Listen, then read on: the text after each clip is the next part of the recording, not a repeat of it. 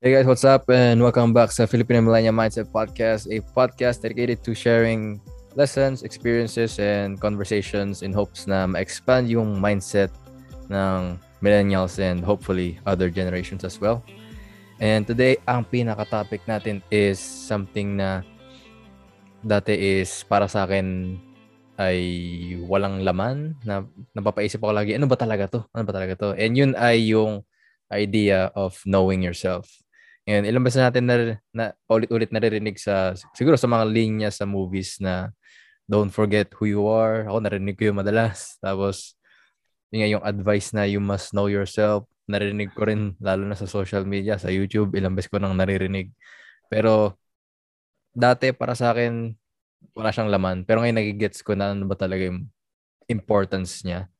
So kung tingin mo parang nakaka-relate ka na para sa'yo din, parang walang laman yung advice na you must know yourself para sa itong episode na to. So, uh, Philip, ikaw ba hey. anong experience mo with, you know, ma malala masasabi mo bang may times na before talagang masasabi mo ngayon, hindi ko alam yung sarili ko dati. Hindi ko kilala yung sarili ko dati. I don't know myself before. And how that has evolved now. Oh, para sa akin, like, everybody's gone through that. Mala, makikita mo sa sarili mo pag may problema ka, going through breakup, lo- loss of job, loss ng tahanan, financial worries, yung mga gano'n. Meron, meron time na sigurado ako, nasa kwarto ko, like, anong gagawin ko sa buhay ko? Sino ba ako? Anong purpose ko? Yung mga ganon, di ba? Uh, Everybody, especially sa teen- teenage years, malalaman mo ko talaga yung sinasabi ko na, sino ba ako? Yung mga problema na yan, again. And then, really, back in the day, you go, what is the meaning of life? But really, like, you know, who am I? Yung parang. In my eyes, you don't really know who you are hanggang ma-experience mo yung pinaka-low sa buhay mo. Kung sino ka sa pinaka-low sa buhay mo, that's who you really are. Ngayon, it's up to you kung babangon ka o hindi. Most of the time, as humans, as uh, human beings, talagang bumabangon tayo for survival. And then from there, you build who you are. Yun lang para sa akin. Para sa'yo, do. Para sa akin, huwag gagawin kong talagang personal. Personaling ko din. uh, yung para sa akin to before, pag tinanong ako, something as simple tapos pag magpa, pinapa, pinapapakilala yung sarili mo, anong hobbies mo? Something like that. You mean like Basta, a job interview? In general, pag may nagtanong. Kumbaga, I can't answer that with full certainty na yung sagot ko is always kung ano lang yung maisip ko. Okay, ako si Andro. Ako ay hobby ko ay mag dati ah, ako mag hobby ko mag computer games, ganun na. Yun na yun. And then Parang ano, pag may nagtanong, sino ka ba? Ang sagot ko lang, ang kaya ko lang isagot, yung pangalan ko. Yun na yun, hanggang dun lang. Baga, I can't go deeper than that. You know, you know what's funny? Pangalan mo, si Kim. Di ba si Kim? Mm. Yeah, your, your friend Kim. You know, one time he, he mentioned uh, he would mag-apply, mag-apply lang siya sa trabaho for fun. Sinabi niya one time, for fun. Kahit makuha yung trabaho, hindi. He just like, ano ko yun, I just went for the interview. Parang hobby niya lang. In my in, in my head, I've met people like that and it blows my mind. Kasi sa interview, I always get the job sa interview. Pero para sa akin sa interview is really hard. Kasi ang pinaka-hardest question sa interview para sa akin is, please introduce yourself. Mm, no, yeah. That's the hardest para sa akin. Pinakamahirap na sagutin ko yun. Kasi They said, "Hi, my name is Philip. I am. I've been doing photography and video for 12 years. I, I own a company. You, but that's not who you are. That's what you yung, do. That's what you do. So, yun, lagi ako nagka-conflict doon. Pero yung pero sa interview, yun yung, yun yung para bang kultura that you say what you accomplished. Oo, no? Uh-oh. Di ba? Or you say what school you went to, di ba? you, you don't say like especially sa interview oh you don't you can't mm. say oh I I lived I grew up in this area dito ko nakatira na doon ako lumaki na ito yung mga values sa buhay you know you can't say those things they're looking for for achievements di ba kasi it's, it's like the wrong question di ba please tell me what you achieved Instead of, oh, please introduce yourself and tell me who you are. Di ba? Mahirap yun. Uh, but, my name is Ting. I'm an alcoholic. I'm a serial killer. Parang ano, di ba? Uh, yeah, pero yeah, naintindihan ko siya sabi mo. Kaya it's, it's actually, yung wording lang, ano, na, napakahirap na, ano, mm. like who you are. Hirap, ano. Parang But yeah, people, do, go on. Yeah, people never answer sa interview na, hey, I'm I'm Andrew. Um, I am someone who has troubles having dif- tough conversations. Mga ganun, di ba? Hindi ganun you know what's funny eh. too? Alam mo yung alam mo ba yung AA, Alcoholics Anonymous? Oh. Yep. 'Di ba sinasabi na sa Hi, my name is uh, Dro. I'm an alcoholic. I've been an alcoholic for, you know. I've met people that that attended those things. Sabi nila, ang pinaka nerve-wracking thing is saying those things. Hi, my name is this. I'm an alcoholic. Kasi you're admitting who you are. Mm, oo, no?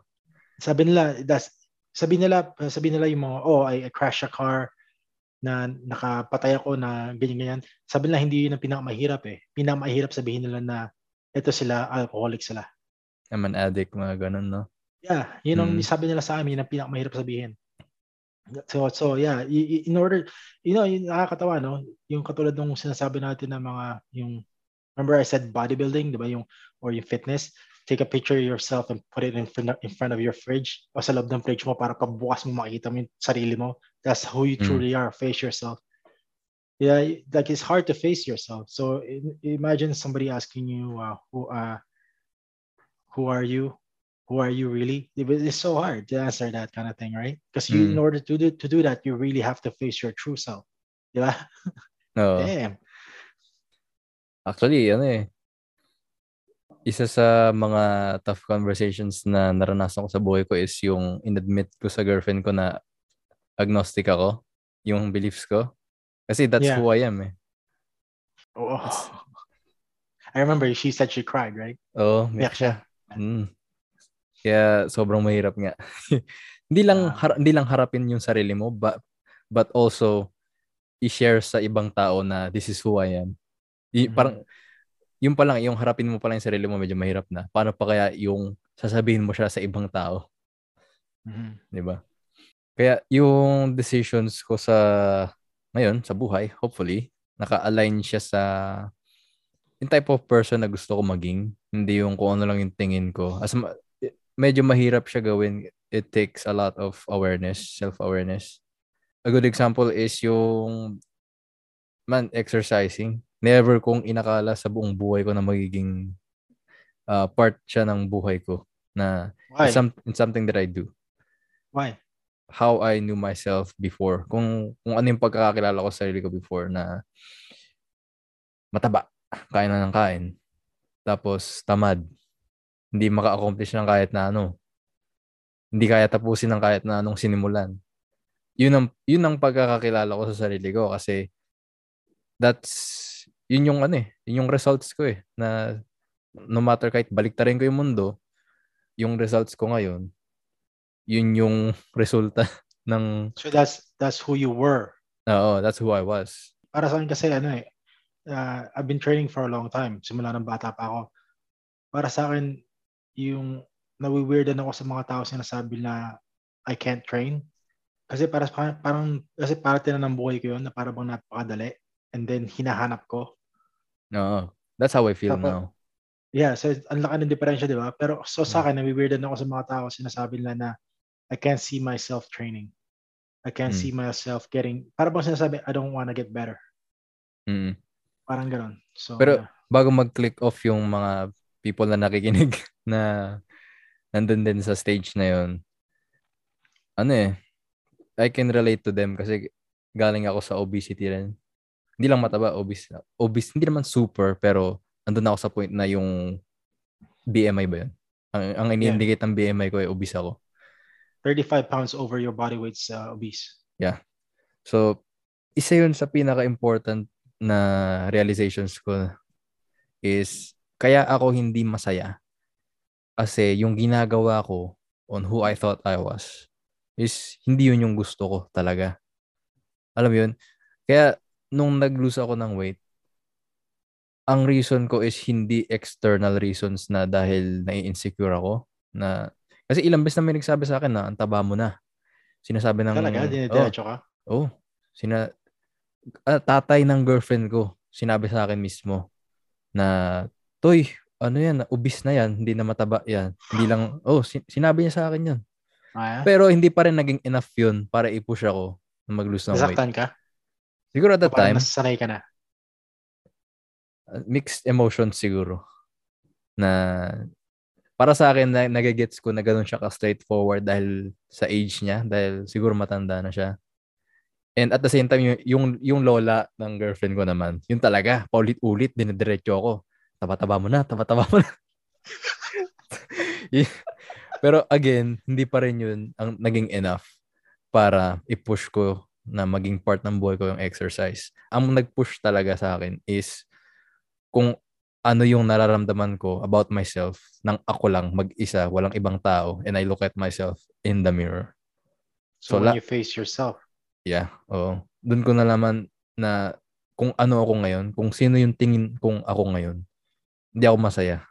So, that, yung paulit-ulit na feeling na yun, every time na tinitignan ko yung sarili ko sa fitting room ng SM, mag-fit ako ng damit na hindi kasya. Kasya man, pagdating sa tiyan, hapit na hapit. So, Mhm. yun yung mga times na talagang napapabuntong hininga lagi ako. Na, ganun. Tapos, yun na yung nag-push talaga. Na, tapos, sobrang naking, naging malaking tulong yung mga natututunan ko about developing habits and unlearning old habits. Kasi, parang nagkaroon ako ng tool belt on how to uh, finally be the person that I want. Unti-unti, hindi naman biglaan, unti-unti. And paano wag ka ma-intimidate na sumuko ka agad. Kasi andali, lagi natin naririnig na ano eh, unti-unti ang progress. Pero every time titingin in- every time titingin ka sa salamin tapos hindi mo nakikita yung agad yung progress na gusto mo, na-frustrate ka. So dahil sa mga sa bagong tools na meron ako, yung learning about new habits, natutunan kong maging more consistent, maging more considerate sa sarili ko. Ulit-ulit ko sinasabi, ilang taon mong nag-gain yung weight na yan, hindi na mawala ng bigla-bigla. Kailangan mo ng Mhm. time. So, yun. Na, tingin ko ano pa rin ako ngayon, considered overweight. Kasi malaki pa rin, may ano pa rin ako, may bilbil. Pero compared to before, uh, sarap sa feeling na ang dami ko nang nasusuot. And yung, yung yung feeling ko na tinitignan ko yung sarili ko sa mirror ng ako lang. Importante to ah, ako lang. Walang opinion ng iba, walang external validations. Ako lang talaga. Mas komportable na ako sa sarili ko. So, hindi ko ma-adapt or ma-incorporate yung exercise sa buhay ko kung hindi ko nakilala yung sarili ko na I'm someone na hindi talaga masaya sa kung ano ako ngayon doon nag-start eh sa awareness na yung feeling na yun. Talagang nag-take time ako, ba't ko ba nararamdaman to? Sinasabi ng iba, dapat mahal mo sarili mo, know yourself, parang be yourself. Pero hindi nagka-click eh. I'm, I'm curious, di ba, once you found that out, nagsimula ka mag-training, yung mga ibang tao, meron merong phenomenon dito eh. January 1st, yung mga resolution. Mhm. That's, yung mga time na yun, they go, oh, I had enough. I'm gonna work out.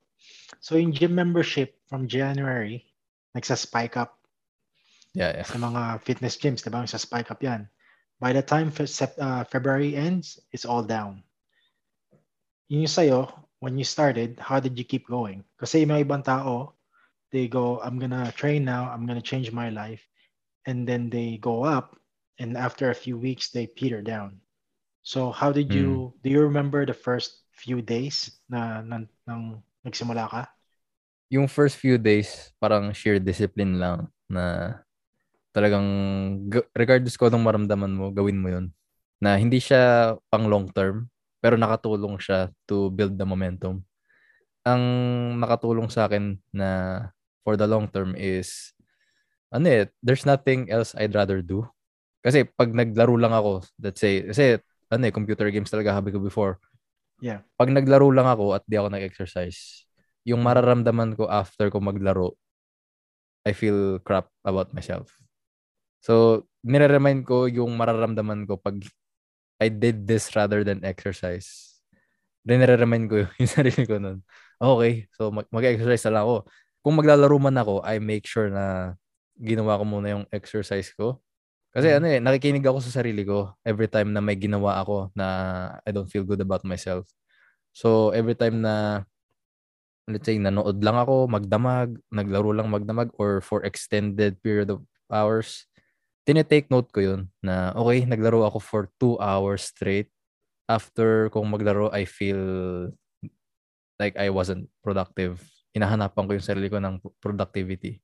So, yung feeling na yun at the end of everything that I do, parang yun yung basis ko nga na wh- whether to do something or not. And yun yung nakakatulong para sa akin na piliin na lang mag-exercise. Kung gusto ko mang maglaro, after na lang as a reward. And yung reward na yun, hindi siya extended na sobrang tatlong oras. Kasi kilala ko na yung sarili ko na kung maglaro ako ng tatlong oras, I'll feel bad about myself later. Alam mo yung na, na- parang medyo medyo nakukuha ko na ba. Mahirap eh. Kasi madali mag self-indulge. Pero nakukuha ko na ako yung parang cap na when I exceed this amount of hours, doon na nagsa-start yung guilt. Doon na nagsa-start yung sana iba na lang ginawa ko afterwards. So, So, Yun. ma- malakas ang guilt mo. mm, malakas talaga. And yun nga, nag-take inventory ako kung lagi tuwing maramdaman ko yun. Parang yun nga, yun, na, unti-unti ko naunawaan kung sino ba ako na, okay, I'm someone that feels guilt for playing excessive hours of video games. So, ang makakatulong is wag mag-excessive hours ng video games. And siguro gawing reward siya for exercising or so doing something else na productive. Why why do you feel guilty playing video games? Yung mga kasi mga bata dito, they play all day, man. Yung para bang naging normal na is part of life. Bakit sa'yo, when you play video games, you feel guilty? isa yun sa hindi ko ma-explain before na parang naglalaro na lang ako dahil yun lang yung nakasanayan ko. Pero hindi ko na na-enjoy yung ginagawa ko. So nag To pass the time. Oo. Kasi walang wala akong nakikitang resulta sa buhay ko. Ting, ngayon na realizing that. Pero yun yung paulit-ulit kong nararamdaman every time na naglalaro lang ako na hindi ko na na-enjoy at some point. So nagtataka ako bakit ko nararamdaman yun. And ang tagal-tagal for so long kung di maintindihan. Tapos trying something new, parang nabuhay ulit yung passion ko, kung yung feeling na alive. Nag, Mhm. Di ba, nag-try akong mag-YouTube, maging vlogger. Nag-try akong, eto, podcasting, tinry ko to. Hanggang ngayon, ginagawa ko pa rin. And okay naman ako. I feel like it's something that magiging parte ng buhay ko. So, tuloy-tuloy pa rin siya. Pero yung pag-YouTube ko, even though yung YouTube channel ko may 1,000 subscribers na, hindi ko na masyado pinipay attention kasi nagte-take time away siya from peace of mind ko eh. Parang ang tinitignan ko na lang yung metric, hindi na yung gusto ko ba talaga to. Yeah. And yung business, yung coffee shop, isa yun sa talagang alam ko na ngayon na panghabang buhay ko siyang goal. Business in general. And bago tayo mag-record, di ba, na-share ko sa'yo na ngayon nauunawaan ko na ano ba talaga yung ibig sabihin ng mga speakers when they say build your not to-do list. So parang unti-unti ko nang na out of knowing myself, inaal, ini, inaalis sa buhay ko yung excessive things na ginagawa ko na nakakaapekto sa progress ko sa mga gusto ko talagang gawin. Video games is one of those things na nakakaapekto sa gusto ko talagang gawin. Hindi ko siya Mm. tinake out of my life totally kasi ewan ko, kung kilala mo talaga sarili mo, alam mo pag stress ka na talaga and you just need to take a quick break. And para sa akin, paminsan-minsan video games yung outlet. Pero not to the point na I'll feel guilty dahil naglaro ako excessive hours. Ganun. Ang sa akin siguro, kung maramdaman mo yun, hindi mo mapapaliwanag, pero maging aware ka. Pakinggan mo, wag mong baliwalain para matutunan mong makilala pa yung sarili mo. Siguro kung katulad ko yung listener at naging daily driver niya lang yung video games kasi yun lang yung ginagawa nila nung bata pa sila. Eh, pag nararamdaman mong hindi ka na nag-enjoy, pay attention to that. Makinig ka, alamin mo kung bakit. Hindi, wag mong baliwalain at continue ka lang maglaro even though you feel unproductive and guilty. Y- alam mo, in, you know, yung year na nagtigil ako ng video game is 2004. Hmm, tagal na. Mm. Kasi na-realize ko, one day nag, nag ano, naglaro kami ng kaibigan ko sa bahay namin. I told you na wala ako sa uh, nagsarili ako ng 18 ako sa mayroon ako sariling apartment. So, naglaro kami. Tinatapos namin Final Fantasy 7, I think. Yeah. After a while, so ko, anong anong anong oras na? Kaya tapos napatingin ako sa sa yung may date na calendar na autom- automated. Hindi ko alam, 3 days na pala kami naglalaro non-stop. Nagpapasapasahan lang kami ng ramo. yung para tinatapos. After that, nung na-realize ko yun, na nangako ko sa sarili ko, I won't play video games anymore. It's not because I was wasting my time. It's not that. Hindi, hindi yun na naisip ko. Ang naisip ko kasi ganito, yung video games, you have to finish and accomplish something. So when you finish and accomplish something, you meet a goal. Diba?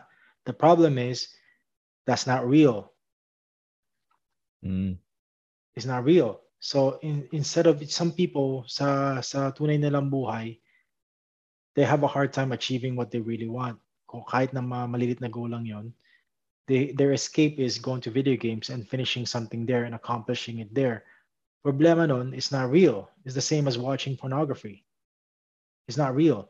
So you're wasting your dopamine na release for something that's not real. You finish a level, that you're like, wow, I finished, I celebrate. Pero it's not really supposed to be celebrating because you really you do you really didn't accomplish anything in your real life. Kasi sa buhay mo sira-sira pero na napapa napapa-involve ka masyado sa video games kasi doon ka nag-accomplish ng whatever things na ma-accomplish mo sa video games. Kaya doon ako humiwalay. Na some people na gusto na lang hobby yun, it's fine. Pero para sa akin, I just I just see, nakita ko talaga na ano, I'm happy when I finish and accomplish a stage. Pero I'm avoiding finishing a goal in real life. Kaya tumigil ako. Mm.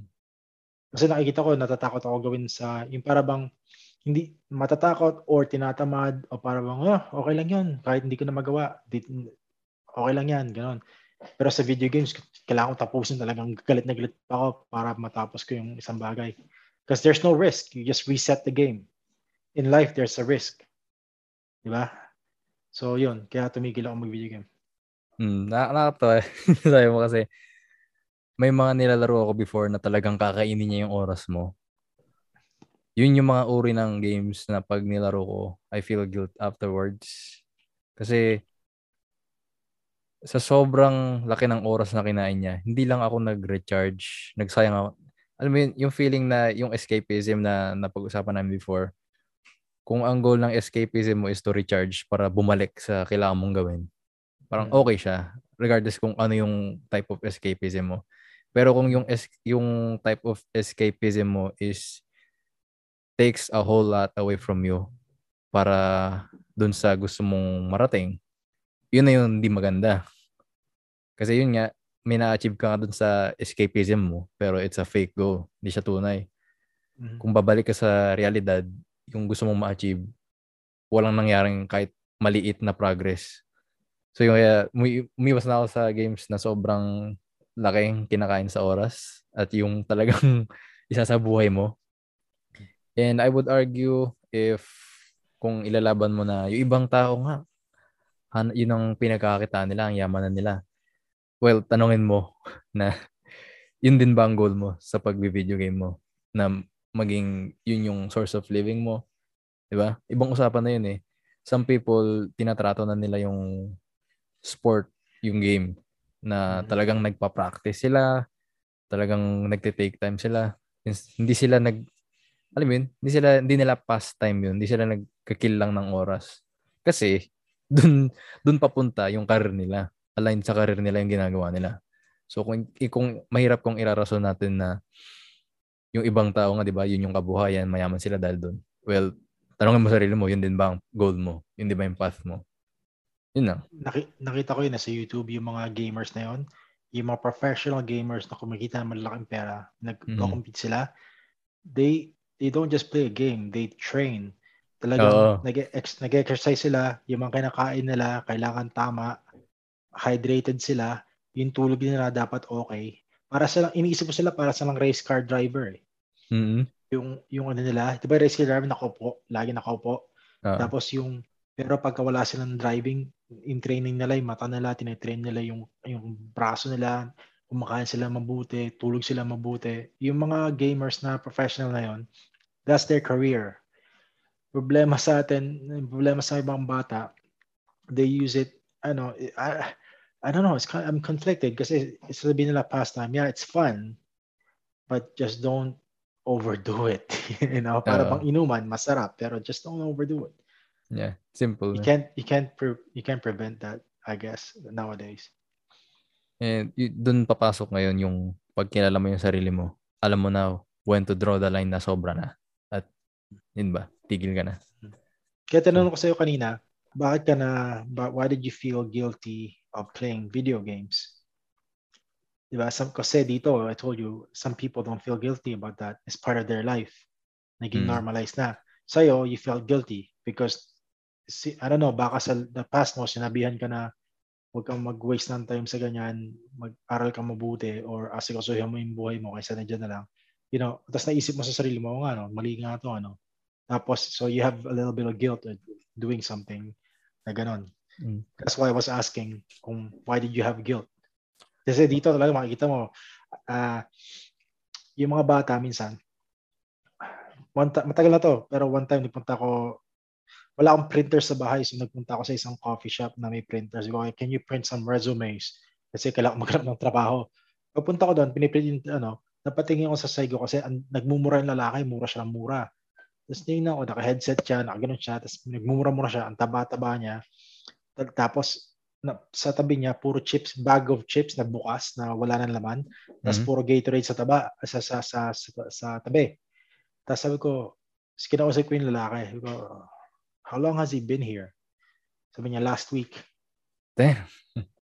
Sabi ko, talaga? Sabi ko, yeah. Sabi ko, how much does he pay an hour? Sabi ko, we have a daily rate, like $12 per day, ganun. Yan. So, hindi na siya umuwi. Dito na lang siya. Sabi ko, talaga, din. Parang natutulog. Matutulog siya sa kanto, like for two hours, mas mag-game na naman. So, naiisip ko siya ngayon, buhay pa kaya yung Ah, ne. bata na yun. So, Iba, iba yun. Iba na yun. obsession niya. Pero sa Addiction. kanya, sa kanya, ano, um, there's no guilt. And some kids nowadays, there's no guilt. It's kind of sad, pero I guess it's part of life now. I will, na, maybe later on, pagtanda nila, they'll realize it. Napaisip nga ako eh, na paano, ba't nga ba ganun yung naramdaman ko? Kasi yung lahat ng mention mong yun, wala naman ganun sa buhay ko. Wala nagsabi sa akin na laro ka ng laro. Wala nagsabi, kahit girlfriend ko, hindi sinabi sa akin yun. Parang innate na ako, kasi yun talaga ako. Kaya ano eh, Maybe, eh? Puzzled talaga ako ano ba talaga yung know yourself, 'di ba?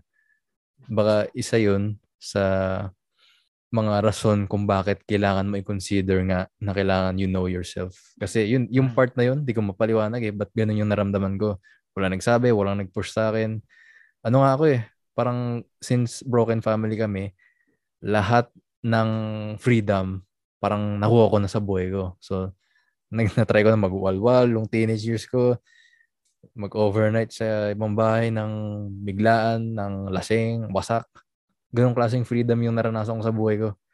Mhm. It's not good, pero it feels good. Pero yun nga, napapaisip ako kung ano, ano nagtulak sa akin. Kasi ngayon napapaisip ako, di ba, ag- agnostic ako, pero ngayon I'm trying to consider na nakikinig ako, nag- nag-attend ako ng church with my girlfriend, nakikinig ako sa sinasabi ng pastor.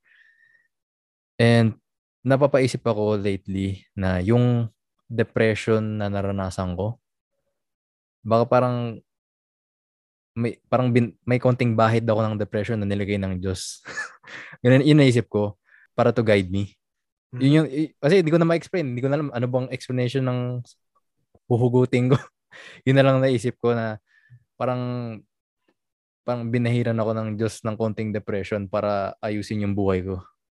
Kasi kung wala yun, wala akong mararamdamang guilt. Yun nga, na whether pag-iinom or pag excessive video games.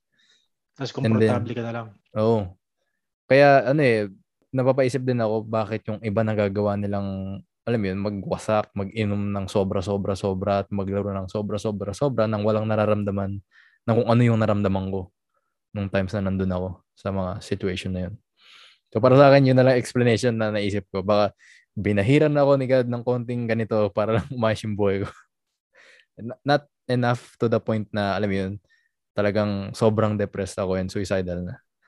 And that, that's one of the things na gusto kong i-share sa listeners is, alam mo yun, yung kung may depression ka, kahit konti lang, at aware ka naman, at nasasabi mo sa sarili mo na, hindi naman ako depressed to the point na gusto ko nang mawala sa mundong to. Although nagkakaroon ako ng ganong thoughts, pero hindi naman to the extreme. Para sa akin, pakinggan mo. Ano, ano, ano bang pinanggagalingan nun? Mahirap siya kasi well, like we said, yung feeling na ramdaman ko about video games and excessive na pag-iinom, yung guilt, hindi ko na mapaliwanag sa sa'yo, sa ibang tao kung ba't ko naramdaman yun. Pero the fact na nararamdaman mo yun, makinig ka, pakinggan, take time, mag-journal ka kung kailangan. Basta take time. Take inventory kung ano yung nararamdaman mong emotions and thoughts. When it comes to depression, yung, yung, yung mga listeners, uh, everybody has gone through depression. And if you haven't, tapos madidepress ka, yung advice ko sa kanila, look in the internet na kung ng phone number na pwede lang matawagan. I mean, mm. like, tawagan talaga nila. Kasi kailangan nilang sabihin, mas maganda kung depressed ka na makausap mo, hindi mo kilala. Mm. Sobra. Totoong totoo yun. So, kung may hotline dyan sa Pilipinas or wherever country where you're from, tumawag ka lang kasi you have to let it off your chest. Kahit na 1% lang depression mo matanggal, okay na yon. Then from there, you can build on.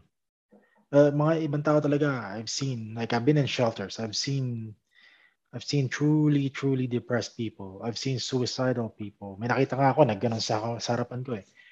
Ano, ah. um, they just needed somebody to talk to. Pero pinakamaganda, kung wala yung kausap nila, hindi nila kilala. Kasi walang judgment eh. Mm. Yun ang importante eh, walang judgment. But yeah, eh, kung depressed ka, every, every, I'm telling you, if you think about yourself 10 years from now, and then you'll laugh at that problem. Tatawa naman yung problema mo na pinagkakadepression mo ngayon 10 years from now. 100%.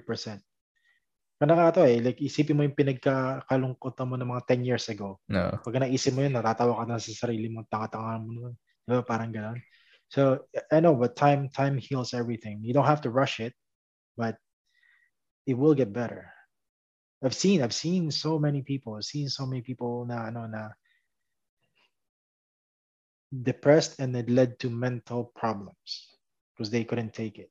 And then sa totoo lang, it's kind of bad kasi yung shelter na pinuntahan ko dito, that was back in 2001.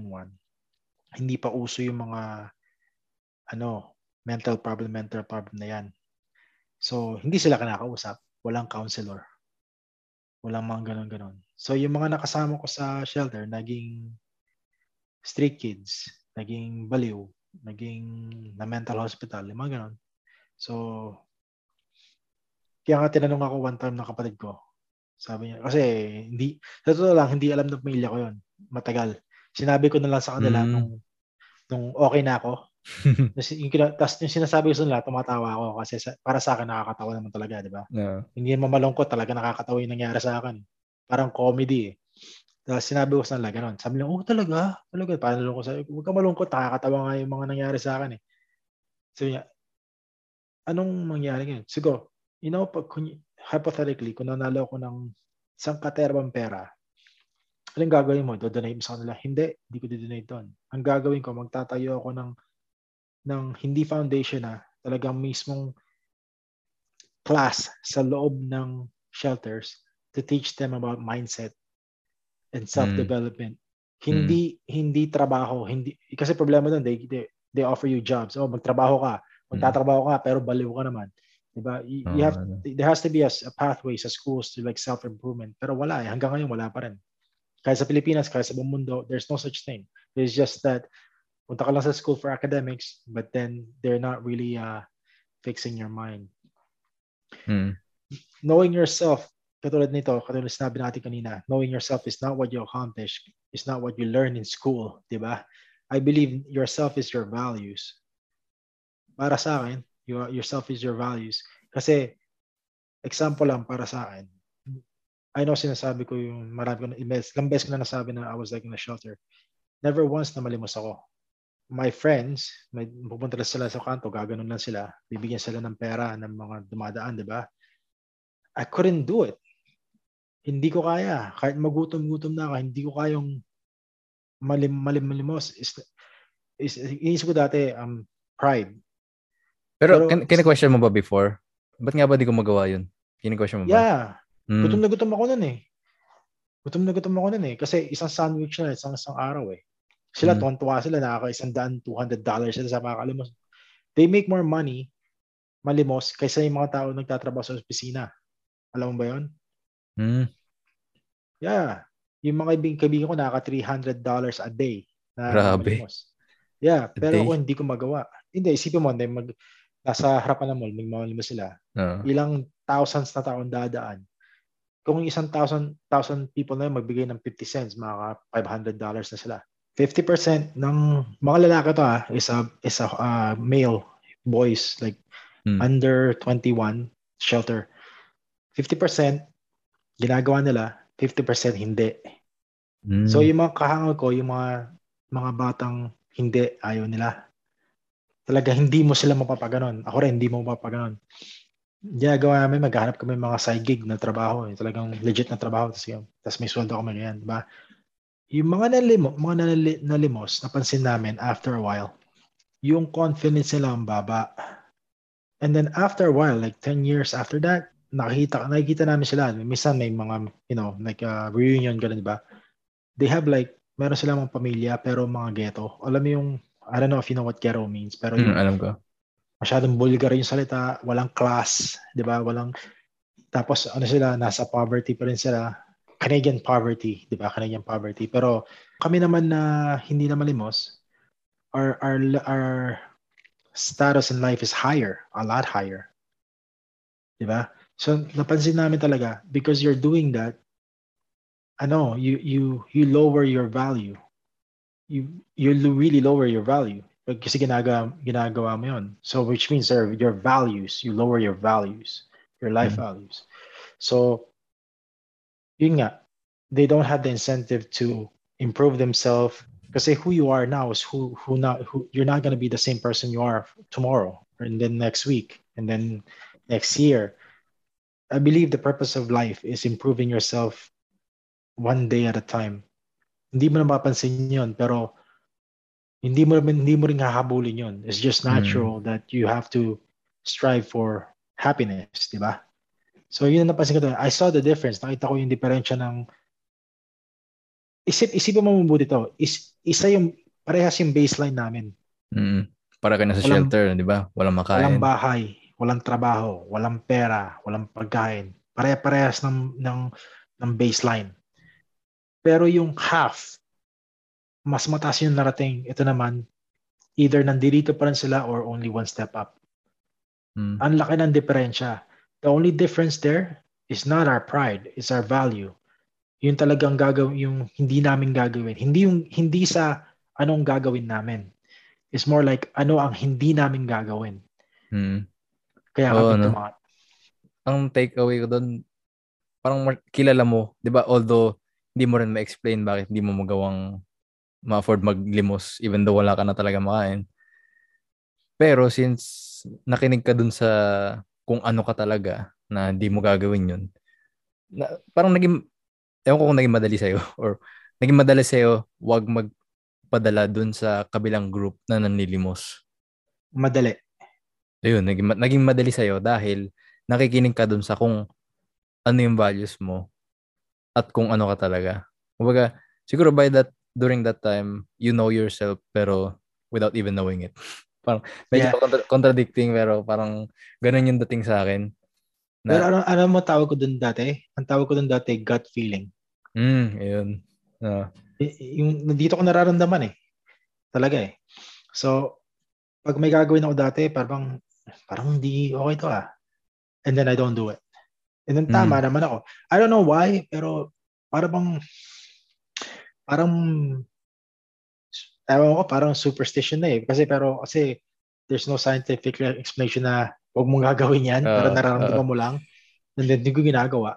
And if I do it, it, it doesn't matter kung I pay for it now, pero I will pay for it later. Hmm. Hindi immediate yung punishment, pero mamaya-maya, it will go back to me. You know, para bang ganon. Parang karma na rin. Pero yeah, so I owe, I owe my life to just listening to my gut. That's good. pero yeah, this is the definition na find out find out who you are. It's it's um values first and then you you build yourself through what you learn. Yun ang iniisip ko. Mm. So, yung value, ano yung parang in one word, ano yung value na nag-push sa'yo na wag maglimos? Mga integrity ba? Parang to, to put it in words. Kasi tulad ko before na wala akong idea ng bang values pag sinabing values. I mean, para lang magets ng listener na bago sa concept ng values? So, ang mentality ko daw na I'm not gonna I'm not gonna explain it through my level of thinking now. I'm uh. gonna explain it through my level of thinking then. Hmm. Yung mentality ko ng dati, um, pwede lang malimos ang hindi kayang magtrabaho, hindi kayang gumalaw, at talagang wala ng pag-asa sa buhay. Mm. So, oh. pag kami may namamalimos na, na teenager or something, yung mga ganon, iniisip ko, ba't hindi ka na lang mag, maging bagger sa grocery store? Ba't hindi ka na lang magtrabaho sa dollar store? Ba't mo, ba't mo ka bababahin sarili mo para mamalimos? You, I have that, meron akong isip na nung bata ako na you are physically capable of earning, ba't mo gagawin yun? Para kang, para bang sinayang mo yung binigay sa'yo na katawan. Mm. Yun ang hmm. pag-iisip, yun ang pag-iisip ko dati. Nung tumanda ako, nag-iisip ako mabuti, did I do it out of pride? Kasi ay baka, sabi, baka sabihin, makakita sa akin ng mga dati yung kalalaw. Tira mo yung tao ni namamalimos na. Did I do it from that? Tapos nag-isip ako, hindi. Kasi wala akong pakialam sa kanila na parang bad trip din ako sa kanila eh. Nung umalis ako, nung bago ako umalis, marami akong kaibigan. Nung umalis ako, wala akong kaibigan. Mm. Walang tumulong sa akin. So, bad trip ako sila. So, no, I didn't do it for that. Did I do it out of pride? Hindi ko, medyo sa king ko. Tapos nag-isip ako mabuti nung, nung bata ako, nung, nung you know, like 5 years old, 4 years old, ganyan, gano'n. Mm. Anong ba, ano yung mga tinuro sa akin nung batang batang batang bata ako? Kasi doon, doon ka pinoprogram, di ba? Oo. Kung mabuti yung nagtuturo sa'yo, ang hindi na download sa utak mo is asikasuhin mo yung asikasuhin mo yung katawan mo, asikasuhin mo utak mo, asikasuhin mo yung buhay mo. If you break it down, 'di ba? Yung ganoon, 'di ba? Tapos asikasuhin mo yung future mo. And isa pa doon is like lalong-lalo na sa Pilipinas, you have to care of what society thinks of you. 'Di ba? Para ba sabihin, oh, kakaya naman sa kapitbahay, o oh, kakaya naman sa lola, o oh, nakakaya naman sa ganun, di ba? So, para sa akin, na program sa akin na kailangan kong angat yung sarili ko ng means na hindi nakakahiya. Kasi mm. pwede naman ako magbenta ng drugs, ba't hindi ko ginawa? Oo, uh, no. Diba, pwede naman akong magnakaw, ba't hindi ko ginawa? Yung mga ganon. So, ano, sa mga ibang tao sinasabi sa akin, ito ka, dito ko naasar eh, sinasabi ng mga tao, oh, you're no fun, you're too honest. Hmm. Para bang, nasa, para bang pinupush ka nila na para bang, alam yung peer pressure, parang ganon? Oo, ganon. Ngayon, para sa akin, medyo na, sa totoo lang, para bang, yung, I feel the pull, na para kung gusto kong gawin yon just to please somebody. Kasi may pagka-pleaser ako eh. Yung ganon. So, pero na-avoid ko yon na-avoid ko talaga yon kasi naiisip ko yung repercussions. Anong mangyayari pagkatapos kung ginawa yon? Either mahuli ako o hindi, anong mararamdaman ko pagkatapos? Kasi hindi na ako 16 eh. Pwede na ako makulong eh. 'Di ba? So, no. so yun ang iniisip ko talaga. So, yun. Pero the, the what really what really uh, helped is nung yung mga naturo sa akin nung batang-bata ko, it, it doesn't matter kung sa parents ko, sa guru ko, sa mga trabador sa company namin, sa mga tatay ng kaibigan ko, nanay ng kaibigan ko, it doesn't matter. Kasi sa community natin, if you think about it, ang, ang community na lumalago, yung mga matatanda, tinuturo yung mabubuti sa mga bata. Hmm. Kahit na malilit lang yun, natatandaan pa rin ng bata yon. So, nung tumanda ako, I, I don't know, but as tingin ko yun na nagbuo sa akin na hindi ko gawin yung mga, mga yon. Para bang yung kanina, sinabi ko sa'yo, ba't ka na guilty ba sa video games yun? Tinanong ko sa'yo, sabi mo, hindi ko alam eh. Hindi ko, hindi ko alam kung gano'n. Wala naman nagsabi sa akin gano'n. Pero nag-isip ako mabuti. Maybe there, maybe there is. Baka nakita mo sa sa buhay ng isang kaibigan mo na hindi nagvi-video game na asensado siya masyado. O baka naman alam mo yun may, may makikita kang konting-konti na sa, sa dulo ng mata mo. Those things ang laki ng influence mina, mina, may naalala ko may naalala ko yeah. no, nung bata kami okay pa kami nung ano yung family hindi pa broken nung times na to.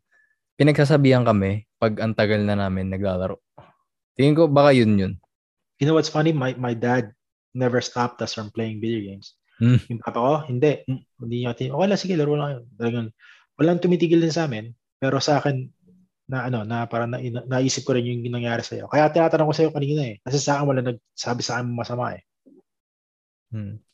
Pero yung pagbabawal sa amin, hindi siya parang talagang alam mo, enforcing, parang sinisita lang. Ah, uh, yeah. Tapos pag sinita ka, hindi ka tumigil, naglaro ka pa rin, sitayin ka uli hindi ka pa rin tumigil, sisitayin ka uli. Tapos pag di ka pa rin tumigil, papatay na yung TV. yun na.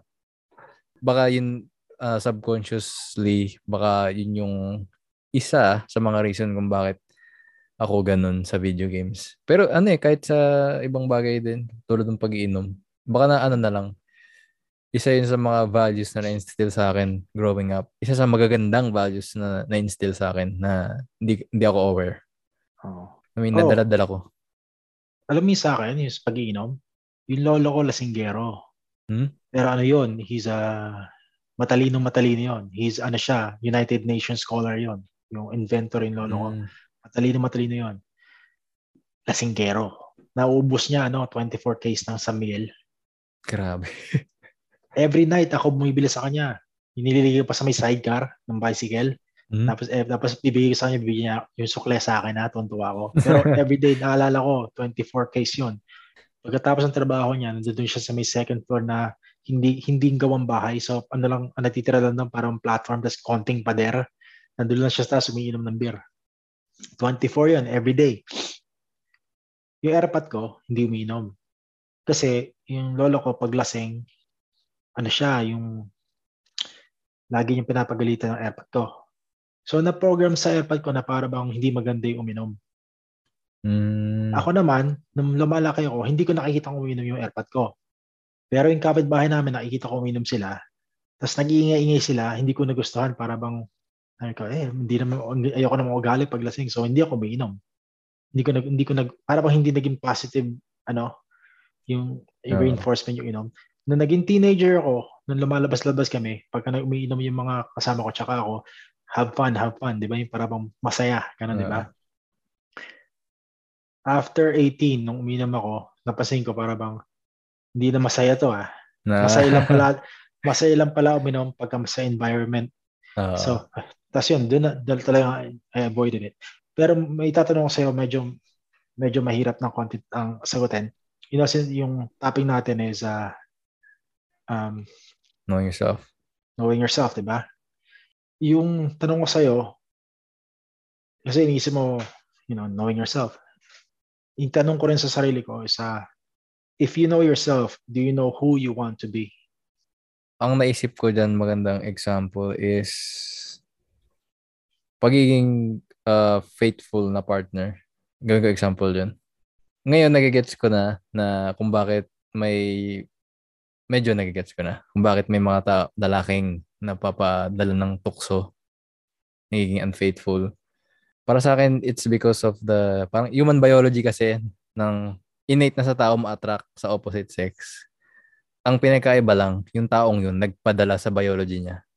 Mga, ako, hindi ako magiging plastic kung merong attractive woman na lalapit sa akin. Alam kong may tendency rin akong magloko. Pero knowing that, or exactly by knowing that, yun mismo ang dahilan kung bakit mag-exert ako ng extra effort na makaalis dun sa situation na yun para din ako magloko. Kasi alam kong capable ako eh. So, gusto kong maging faithful. Yun yung the type of partner I want to be. Gusto kong maging faithful. And I think yung knowing yourself on sa example kong yun, kumbaga, I know myself. Kilala ko yung sarili ko na may, capable ako of cheating. That's why mag-exert ako ng extra effort na wag gawin yun. Kasi the person who I want to be is taong hindi nag-cheat. Isang example lang yun na naisip ko on the spot. Oh oh, sa mga listeners, kung gusto niyo matuto na hindi mag-cheat, may isang technique ako dyan. Usually, pag yung mga tao nag-cheat is to boost their confidence. Kasi may taong attracted sa kanila. Mm. So, for example, um, let's say you're a guy, tapos lalapitan ka ng babae, and then, let's sabihin natin, nagkipag-flirt sa'yo, lalandi ka, it's up to you to to put it to the next level or not, diba? Mm-hmm. What I do is I just take that as a compliment. If you only take that as a compliment and you use that to make yourself feel good and then to raise your confidence and to raise your own value, but that's it, panalo ka. Other people, pagka nakuha nila yon, let's say, there's there's diff, there's stages. So there's confidence and there's lust. Mm. 'Di ba? You got nilapitan ka na isang tao kasi attract, attract attracted sila sa iyo. 'Di ba? After that is a sexual attraction. First one is physical attract- attractiveness sa mata. Second one is physical contact through sexual means, di ba? Okay. Whatever, okay. right? So for visual and then physical, ganun. Visual and then physical. I never let it get go past visual. Mm. So when I go when I go visual, and I just take the compliment, and that's it, and I just raise that to boost my self ego mm. or self confidence. Ang sarili mo lang, syempre. Isang sarili. Kasi what's what's gonna hold you back from that, yung talagang from that, from from pushing to, yung talagang magtitigil sa'yo na, na pumunta sa may sexual thing, is yung belief mo sa sarili mo. Mm, oo. Kasi yung mga tao nag-cheat and yung mga gano'n yung mga tao, after they do that, they feel like shit. Hmm. Di ba? Uh, kasi, kasi ito yung problema sa mga tao ngayon. They, well, I can say now because ganun din ang ginagawa ng generation namin tsaka yung generation din dati. Uh, so I, I couldn't say I couldn't say that. Siguro mas mas mas mas masama pa yata yung mga dati kasi walang internet, eh, hindi sila mahuhuli. Anyways, I know they they take they take a sexual contact as a casual thing. Hmm. Hindi nila iniisip na sexual contact sexual contact is in, intimacy ng body, mind, and spirit. So, and then some people just chase the really the the dopamine release of that. Yung para bang gusto lang make themselves feel good. They're doing it for themselves, really. Mm. What's gonna stop you is your your values and your belief from going through that stage. So if you just stop and take that as a compliment, okay ka na. You win. Past that, you lose. Yun lang yun. So, so it's not hard. It's not really hard to do that thing. It's not mm. hard. Yeah, something as simple pag natat pag may temptation, knowing yourself, kaya mo sabihin, no, that's not me. Parang hindi ako yung type of husband or boyfriend na nag-give in sa temptation. Mm-hmm. That's not me. That's not my value. Parang yun nga, yung you know who you are. Kaya, mas madali tuloy para sa'yo na i-resist yung temptation kahit ando na sa, sa harap mo. Yeah. Ano ba sinasabi ko sa girlfriend ko? na inamin ko sa kanya, napapatingin pa rin ako, sabi ko, napapatingin pa rin ako sa uh, sa iba. Pero out of, ano lang, instinct ba? Basta ba, ang reasoning ko lagi, ano eh, out of your own biology na, yun nga, Yeah, totoo yun. ginawa ang tao to be attracted to the opposite sex. Ang sinasabi ko sa kanya, pag napalingon ako isa, sige, okay yun. Pag hinabol ko ng lingon ulit, ibang usapan na yun. yun, yun. Ah, yeah, yeah. Yun, sinasabi ko, yun yung sinasabi ko sa kanya. And I think because of that, mas kampante siya sa akin every time na hindi niya ako kasama. Hindi, hindi, Hmm. hindi siya bantay sarado eh. Although inamin niya dati ganun siya sa mga past relationship niya. Ngayon, siguro confident siya dahil nga dun sa transparency ko na yun. Kasi sa kanya ko mismo sinasabi. Kailangan, maganda yun. eh. Pero yung mga ibang tao, mali pagkasabi nila. eh. Sinasabi nila out of yabang. Hmm. Yung mga ibang tao, they say it out of like, para bang mayabang sila na, oh, umiti ng babae, pero hindi ko naman ginagawa yun, di ba? The- If Mm. you if you talk to your partner na kausap mo sila na hindi mo sila kilala, na para bang, yeah, titingin ako, pero hanggang tingin lang. Tapos, hindi na ako titingin. O kaya, minsan para bang, mapapatin lang ako, oh, curious lang ako, ganun. O minsan nakakagulat lang, napatingin lang ako, nakas nagulat ako. Ganun. And then you you just reassure your partner to say, hey, yeah, look, pero, oh, kaya sabihin mo lang, oh, tingnan mo yun, no? Like, like with my wife, sabi, Mm. minsan nakakita kami na, ano, sabi ko sa, ay, tingnan mo yun, no? Sabi, titingin siya, oo nga, no? maganda katawan. Oh, maganda ang katawan. No. Pero, ganun kami, yeah. Maganda yung katawan niya. Oh, maganda ang katawan niya. Ganun kami. Mm. Pero as, kasi, um, nag-aaway yung mga partnership kasi either one is confident and one is not. No. or the, or the either way, right? So if, if you're the one that's more a jealous type, you have to really boost your confidence. Minsan kasi yung mga nag, yung All right, so I know somebody that is going out with somebody na this this somebody is always jealous, right? So, ang sinasabi ko sa, ang advice ko sa tao na nagre-reklamo sa akin, sabi ko, he, he's like that because of his, his insecurity. Because he, you know, para yung confidence niya ang baba. And he's so insecure, insecure of himself that he doesn't want to lose anything. He doesn't want to lose you. That's why he's like that. He's so insecure. If he's confident, he doesn't care what happened to you. Like, para mawala ka, mag, ano ka, walang problema kasi makakuha siya ng ibang babae o isang ibang lalaki. Diba? That's what confidence does. And that's what insecurity does. Or That's, kilala niya yung sarili niya na hindi siya yung tipo na nagbumukmuk lang sa isang sulok pag iniwan ng iba. Di ba? yeah. Kung yung mga taong kilala nila ang sarili nila, tapos inayos nila, yun ang pinakamaganda na kasama. Oo. Diba? Mm. Isipin mo, kaya kasi sabi ko sa taon to eh, buti nalaman mo to habang bata ka pa.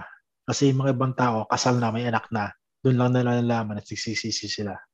Pero yeah, like for the question I er- asked earlier, like uh, who you want to be, isang, isang, minsan tinatanong ko ibang tao doon, sige, who do you want to be? Like, who do you want to become later on? Sinasabi, oh, I want to be rich. I want to have a house. I want to have two to uh car park garage. I want to have like a Maserati, mga ganon. So go, those are material things. Those are accomplishments. Who do you want to be, man? Mm. Mat, ma, matutulala and then hindi lang masagot. Kasi sa, para sa akin, sa akin din nahirap sagutin eh. Kasi it, it goes back to full circle. Diba? Who you want to be. Who you want to be is is the the clarification of your values in the beginning. Diba? Kung ano yung Ah. value mo nung pinakauna, who you want to be is the the person that lived by the values in the beginning. Oo, no. Diba? Kasi kasi porque nagkaroon ka ng value, hindi naman ibig sabihin nun na solid na, na sin- every single day of your life, nasusunod mo yung value mo na yun. yeah. No? Na, Yeah. Ganda na, no? Pero So- pero hirap ang hirap ano sagutin ano. Oo. Is ang hirap ang hirap pag-isipin na the end point is the same as the beginning. Mm. Yeah. The only difference is yung endpoint is well, first of all, walang endpoint. Kasi, Mhm. di ba? Yeah. Pero hypothetically, yung endpoint is yung product nung uh, pinagdaanan mo from the start. Oo. Okay. Pero yung mga tao ganito, uh, may meron akong naisip din. We talk about values a lot, pero may mga ibang tao katulad ko, we don't even know our values. Ano ba? Ganon. The easiest way to do that is build yourself a code. Para sa, sa akin, kasi ang ginawa ko nung una, bata-bata pa ako noon, I build a warrior code. Tawag ko itong warrior code para ba hardcore, pero hindi naman hardcore. uh, wala namang papatayin. Pero sinulat ko dahil sa journal ko. Nag-journal ako lagi dahil ano, ng everyday, sinusulat ko. Uh, gumawa ko ng code na ano na you sharpen your sword. You sharpen your sword is you're sharpening your skill. Diba? Yun ang, eh, alam ko uh, nakakatawa, corny kasi sabi ko gano'n, ano, um, a warrior code, tapos sabi ko sharpen your sword, get mm. ready for battle. Pero totoo lang, if, parang hinayag uh, ko lang sarili ko. Kasi ako lang mag-isa nagsusulat eh. Pero pag, pag minasa ko yun, siguro matanda na ako, tatawa ako gano'n kasi wala namang kalaban. Anyway, so ko, uh, for me, sharpen your sword. Sharpen your sword means sharpen your skill. Your skill does the thing God or whoever you believe in gave to gave you. You use that to persevere through life. Kung trabaho mo, kung ano, ano. So you use your talent because that's where your most likely your passion is gonna be. So yung talent mo na yun, not your passion, but your talent, that's what you sharpen. Yun yung gagawin mo uh, and it will lead you somewhere, either designer or whatever, podcasting or something like that. Mm. And then from there, that's your purpose. You know, your your skill and purpose is totally different. Diba? So you have to build yourself a code. if you don't know anong value mo, okay lang. Pero kailangan meron kang sarili mong code na kailangan mo sundan. Yun ang, yun ang advice ko sa mga taong hmm. nahihirapan. Ma final point is parang na naririnig kong example lagi ang mga athlete na nagre-retire either dahil sa injury or ganun na yung kung sino daw kasi sila is nakatied dun sa kung anong ginagawa nila.